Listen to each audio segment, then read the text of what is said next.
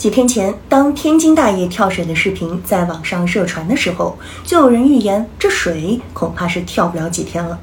果然，在网友最新发布的视频里，大爷们跳水的狮子林桥上停着几辆警车，桥头还有不少身穿制服的人。显然，他们出现在这里，目的是制止人们跳水。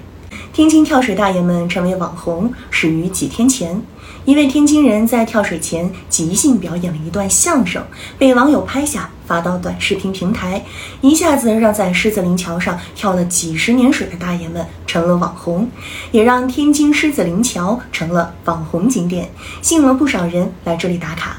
他们有的是来看大爷们跳水，有的则是为了直播大爷们跳水。有的甚至模仿大爷们从桥上一跃而下，体验跳水的乐趣。公开水域跳水，有人向有关部门提出了疑问：这里有没有人管理？能不能跳水？出了危险怎么办？于是有关部门就得回应。天津河北区文旅局说，狮子林桥不是正规景区，不属他们管辖。南开区警方说，狮子林桥是三区交界地带。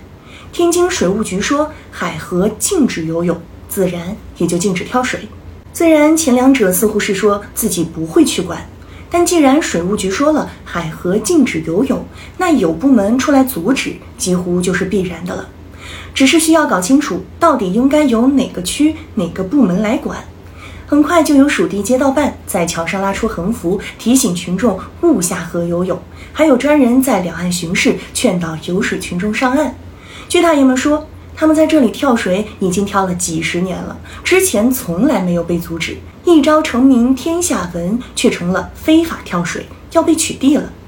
狮子林桥不是专业的跳水场地，在这里跳水当然存在一定风险，比如这里的桥上是马路，如果聚集太多人，可能阻碍交通。跳水还要先翻越桥上的护栏，而护栏上写着“禁止翻越，小心触电”的字样，显然护栏边上有电缆通过。再者，跳水本身就是一项很危险的活动。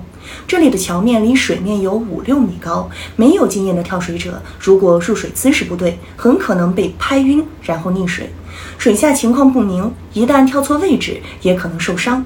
更不要说这里还是通航河段，河中间是有船通行的。虽然跳水的区域离岸较近，不在主航道，但如果水性不佳，不慎被冲到主航道，那可能非常危险。有这么多风险，当地管理部门为了不出事儿，自然会倾向于禁止跳水。何况有水利局海河不许游泳这条现成的规定，禁跳无疑是最简单的管理办法，一劳永逸。但这也是最粗暴、最没有智慧的管理办法。跳水大爷们在网上火了，顺便也带火了狮子林桥。这座始建于1954年的大桥，并不仅仅是一座只承担着交通功能的桥。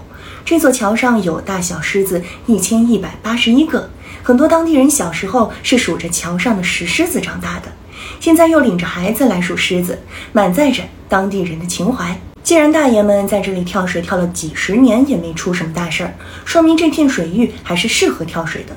有关部门完全可以对这里进行适当的改造，将其打造成比较专业的跳水区域，比如划出跳水区域，在河中进行一定的围挡，避免跳水者被冲到河中间的主航道，安排一定的志愿者作为救生员，配备一定的救生设备，甚至可以购买场地意外保险，最大限度的对冲风险。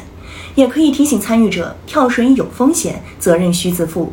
而在两边的河岸上，可以划出部分参观区域，让公众观看跳水；而在桥上，则可以由交通志愿者维持秩序，避免人群聚集，阻碍交通。这次出圈本来可以成为狮子林桥打开知名度、吸引全国游客的机会，现如今当地派出大队人马阻止跳水，不仅让狮子林桥失去了出名的机会，恐怕天津大爷们短时间内也不能在这里跳水了。一招网红天下闻，引来监管一刀切。